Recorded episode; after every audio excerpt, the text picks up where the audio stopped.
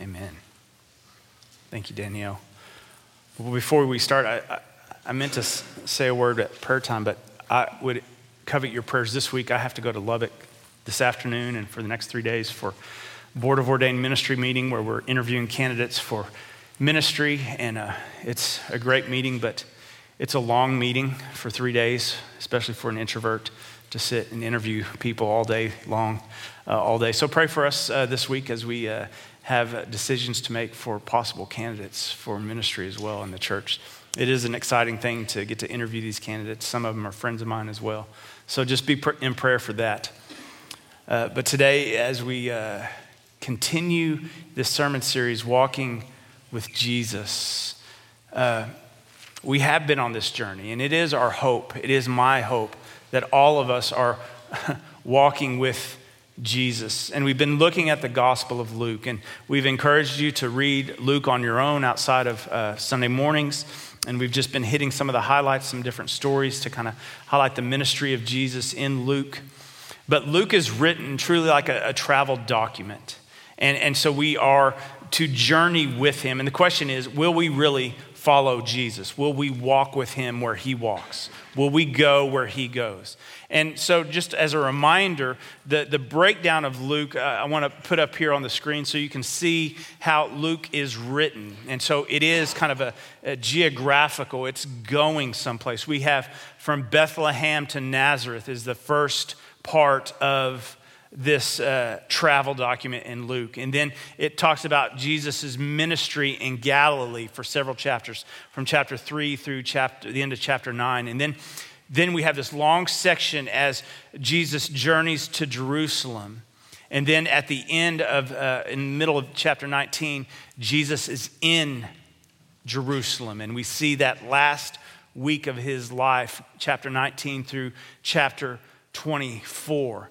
And so, as we've been journeying with Jesus, today we are in that third part, that uh, journey to Jerusalem. And we're, we're actually towards the end of it. And for 10 chapters, Jesus has been traveling to Jerusalem.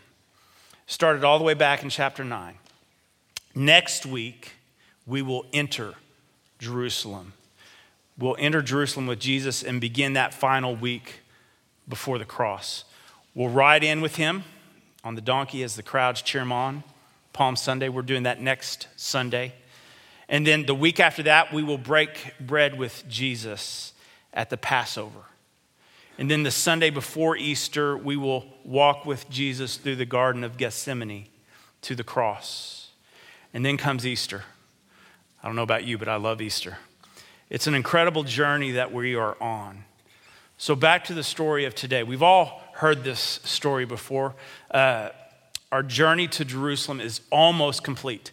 Jesus is almost there, but we have a couple of pit stops to make before we get there. So let me remind you where we've been as Jesus from chapter 9 through 19, where he has been, what he has done on this journey to Jerusalem. Uh, he sent out his disciples to proclaim the coming of the kingdom. He taught in Samaria and in the homes of friends like Mary and Martha. He's healed many. He's confronted religious leaders who would want to stop his mission. He's taught his disciples how to pray, the Lord's Prayer. We see that in this section. He's told many parables. He's warned the apostles three different times that his journey to Jerusalem would end in his death. And in those reminders, he has taught them the cost of discipleship.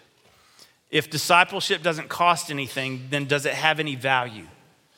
And Jesus says, if you're going to follow me, it's going to cost something. It's going to be uh, costly, this walk that you're walking with me. And so now he's made it to Jericho. And Jericho is about 15 miles, give or take, from Jerusalem. And the text says that he's just passing through, but we see quickly that Jesus knows something special is going to happen here. And what is about to happen is a, a part of his purpose and mission on his journey to Jerusalem. Let's jump back into the text and read. He entered Jericho and was passing through it.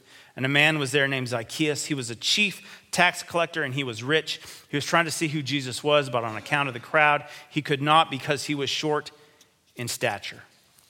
Now, for any of you who have read Luke, or if you've been paying attention in Luke so far, several things should stick out to us. First, we see that Zacchaeus is a tax collector, and not just any tax collector, but he's the chief tax collector.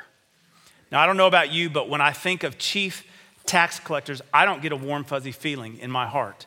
Uh, who's the last person I want to have a conversation with? The IRS.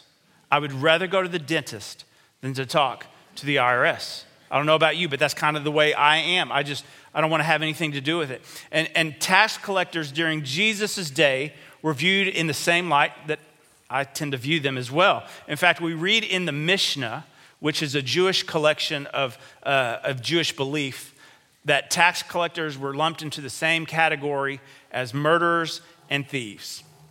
They didn't think highly of tax collectors. Uh, not the company that I would want to keep.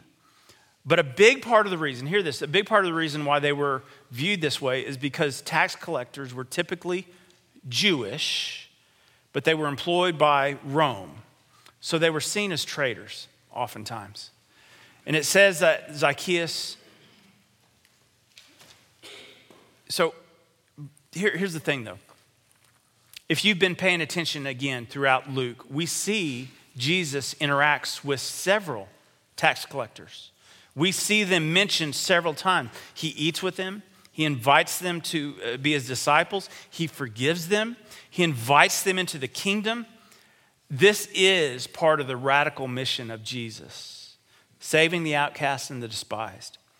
So, as we see Zacchaeus, we see a person that Jesus wants to interact with. But there's another part of this description of Zacchaeus that might give us pause. And what's that? It says that Zacchaeus is rich. Now, again, if you're paying attention to the Gospel of Luke, you will often see that the rich are not seen in a good light in Luke. So, again, reading through Luke 1 through 19, anytime we come across a tax collector the, uh, the religious leaders look at him in a bad light, and Jesus elevates them. But on the flip side, any anytime we see someone who is rich, the people see them in a good life, in a good light, and Jesus does not. So here we have Zacchaeus, who is both a tax collector and rich. What are we to do with this guy? We don't know. The rich are often seen in terrible light. In fact, right before this passage, we have this story in the gospel, just one chapter earlier, about the rich ruler who comes to Jesus. And what does he say? He says, Jesus, what must I do to inherit eternal life? Remember the story? It's a tough one, right? And what does Jesus tell him? Jesus says, Obey the commandments. And the rich man says, I've done that since birth. And Jesus says, Good job. And, the rich man says, What else must I do? Remember how Jesus replies? He says this There's still one thing lacking. Sell all that you own and distribute the money to the poor, and you will have treasure in heaven. Then come, follow me. What does the text say? The rich man went away sad because ultimately, for this man, his money was his God. His treasure on earth was keeping him from treasure in heaven. He didn't have the faith to trust in Jesus and in God's provision. And in the text, it says, He looks at the man and he says this It's easier for a camel to go through an eye of a needle than for a rich man to enter the kingdom. Ouch. Jesus, that wasn't very nice. In fact, when the disciples hear this, they are blown away. They say, Well, the, who can be saved? What does Jesus reply? It's, it's impossible with man, but all things are possible with God. So as we get to Zacchaeus, he embodies all these contradictory characteristics. We're not sure what to think of him. He's rich and he's a tax collector. So back to the story. Zacchaeus, it says, is on a quest to see Jesus. And we find out pretty quickly that Jesus is on a quest to see Zacchaeus. But what is preventing him from seeing Jesus? Remember, it says two things. He was trying to see who Jesus was, but on account of the crowd, he could not because he was short in stature. He has two barriers that keep him from Jesus. It says he's short and the crowds are in the way. Now, you would think that being a rich man and being a tax collector, the crowds would part to let him through, but they don't. It kind of gives you a clue of what they think of him. The crowds are in the way. If you were here last week, you remember the story from last week? What was it? It was the story of the paralyzed man whose friends brought him to Jesus, and they get to the house, and it says the crowds were in the way and they couldn't get to Jesus. So, what did his friends do? They went up on the roof and they dug through the roof and lowered him to see Jesus. They weren't going to let anything get in the way of him seeing Jesus. They dug through the roof, they did whatever it took to get him to Jesus. Zacchaeus is the same way. He is going to do whatever it takes to get to Jesus. The crowd is a barrier, but Zacchaeus finds a way around the crowd, actually above the crowd.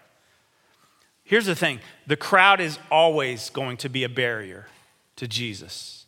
The crowds in your life, you're going to have those barriers. At school, crowds who are trying to pull you away from Jesus. The crowd is always going to be a, a barrier. At work, there is going to be crowds that try to keep you from Jesus. Are you going to let the crowds get in the way of Jesus? Are you willing to do whatever it takes to get to Jesus? But too often we make excuses. I'm too short. There's too much going, in my, uh, going on in my life right now. I'm not worth Jesus' time. I've done too much wrong. He doesn't care about my problems.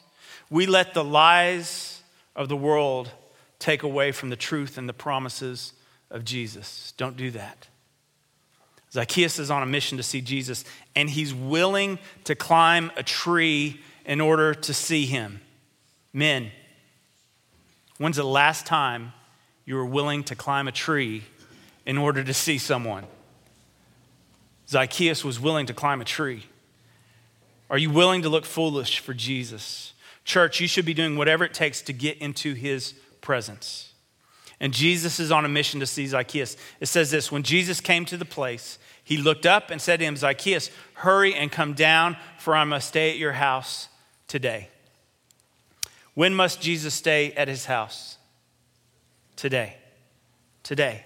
Not tomorrow. Today is the day. Right now.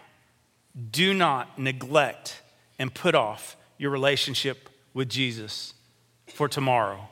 Today is the day of salvation. Today is the day you should be meeting up with Jesus. Today is the day you should be building that relationship. Today is the day for prayer. Today is the day to get into the Bible and read. Today, Jesus wants to meet you when? Today. Are you willing to do whatever it takes to encounter him? And Zacchaeus is eager to have Jesus come and guest with him. He receives Jesus with joy. He rejoices that Jesus is going to come and eat with him. I hope you have that same joy. I do. The joy that Jesus wants to be in relationship with you. Here's the question Did you wake up this morning with joy, knowing that you were going to fellowship with Jesus today? Did you? I won't ask you to raise your hand. This joy, though, contrasts with the crowd that grumbles. It says this all who saw it began to grumble and said, He has gone to be the guest of one who is a sinner. Now, in the past, again, if you've been paying attention in Luke, who were the people that grumbled? It was usually the Pharisees and the religious leaders who grumbled when Jesus wanted to hang out with the tax collector. But here the whole crowd is grumbling that Jesus is going to eat with Zacchaeus. Everyone. This is the amazing grace of God. He seeks out the outcast, the lost, the broken. He seeks out you, and He seeks out me. Jesus' offer of salvation is for all who would receive. And then we have an amazing discourse between Zacchaeus and Jesus. You probably know it well. It says this Zacchaeus stood there and said to the Lord, Look, half of my possessions, Lord, I will give to the poor. And if I have defrauded anyone of anything, I will pay back four times as much. Then Jesus said to him, Today salvation has come to this house because he too is a son of Abraham. For the Son of Man came to seek out and save the lost. Now, I don't particularly like the way the New Revised Standard Version translates Zacchaeus' statement to Jesus, and specifically the verbs that Zacchaeus uses. I want us to read the ESV, and maybe you can see the difference. In the ESV, it says this And Zacchaeus stood and said to the Lord, Behold, Lord, the half of my goods I give to the poor. And if I have defrauded anyone of anything, I restore it fourfold. Can you see the difference? Let me put it up side by side so that you can hopefully see the difference. If you go to the next slide, I will give versus I give. I will give versus I give. The verbs in Greek, the New Testament was written in Greek, by the way. The verbs in Greek are in the present tense, meaning he is already doing it. How could that be? But it's most often translated as present future, meaning he will do it in the future. Which translation is correct? I'm not sure, but that's okay. I kind of go back and forth on it. The traditional reading, though, was the reading that Danielle gave us in the children's time. That he encountered Jesus, he changed his heart, and he decided to give later. That's the traditional reading. But that's not the only way you can read it. I tend to like the other reading of the Greek verbs, which states that Zacchaeus' practice has already been to give away half his earnings and if that he has defrauded anyone, that he has been paying back four times what he took. There are a couple of reasons I like that later translation. As I said earlier, the verbs are in the present tense, meaning I give, I repay. And second, somehow Zacchaeus knows about Jesus and his ministry. He was eager to get to him and to eat with him. To me, it implies a life that has been seeking after the kingdom. Maybe Zacchaeus was already a follower of John the Baptist. We don't know. Maybe his, life had already been transformed by the ministry of John because John ministered around that area where he was. And we read earlier in Luke chapter 3 about John's message and the message he gave to the people. And John addressed tax collectors way back in chapter 3 how they're to live. What did John say? He said this even tax collectors came to him, that's to John, to be baptized, and they asked him, Teacher, what should we do? And he said to them, Collect no more than the amount prescribed for you. We don't know, but it's interesting to think about. Either way, though, Zacchaeus has oriented his life in such a way that it is in line with the kingdom of God. Did you hear that? He has oriented his life in such a way that he is in line with the kingdom of God. Why do we not translate it the second way, that he's already been doing it? Here's my belief. Because, in spite of everything Jesus has already said about tax collectors, we already have a bias against certain people. We already have a bias that says those people are not worthy. Those people could never have encountered Jesus. And it's that bias that sometimes keeps us. But here's the thing about Zacchaeus he doesn't use his wealth for his own glory and honor. Socially, he's an outcast. What does he use his wealth for? To bless the poor. And he makes sure he doesn't defraud anyone. And if he does, he brings justice by paying back fourfold. He is living for the kingdom. He is living in such a way that brings honor to the kingdom and to the king and not to himself. And what does Jesus reply when he hears these words from Zacchaeus? He says to him, Today salvation has come to this house because he too is the son of Abraham. For the Son of Man came to seek out and save the lost. Jesus states for all to hear this one is a son of Abraham. This one is in the kingdom he has been saved. He restores his status as Zacchaeus has oriented his life for the kingdom. His salvation is marked by Jesus, who restores him to community. And I love the play on words that is used toward the beginning and the end of the interaction of Jesus and Zacchaeus. It says this in verse 5 For I must stay at your house today. And today salvation has come to this house. So you see the today in both and the house in both.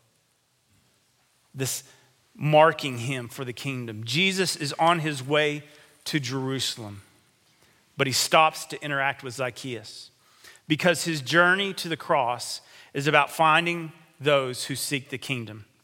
His stop in Jericho isn't a distraction, it's not a detour, it is the reason he is going to Jerusalem. He has come to seek and save the lost. So, as we wrap up this story of Zacchaeus, what does it mean for us? Good question. Glad you asked. Most of us in the room would be considered rich according to the world standards. How do we approach the kingdom with our wealth? For the rich young ruler in chapter 18, he went away sad when he encountered Jesus, as opposed to Zacchaeus, who with joy gave away half his possessions and received the kingdom of God. Hear this it's not about a specific amount.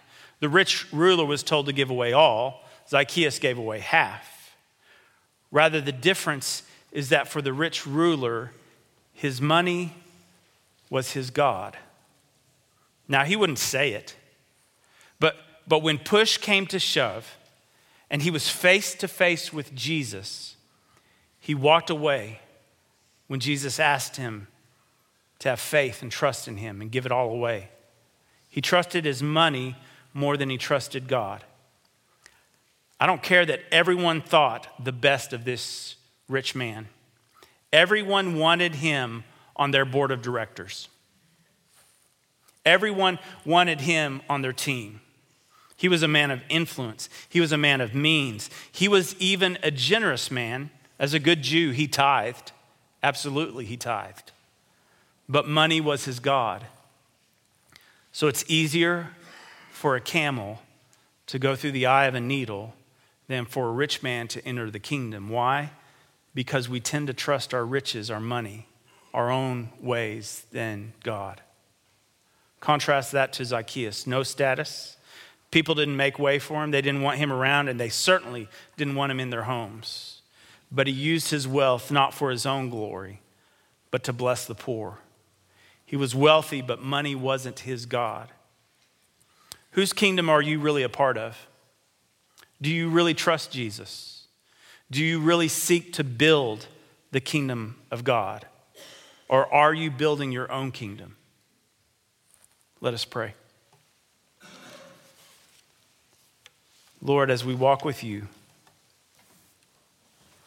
Give us faith and trust to go where you go, to do what you do, to be your disciples. We pray in Jesus' name. Amen.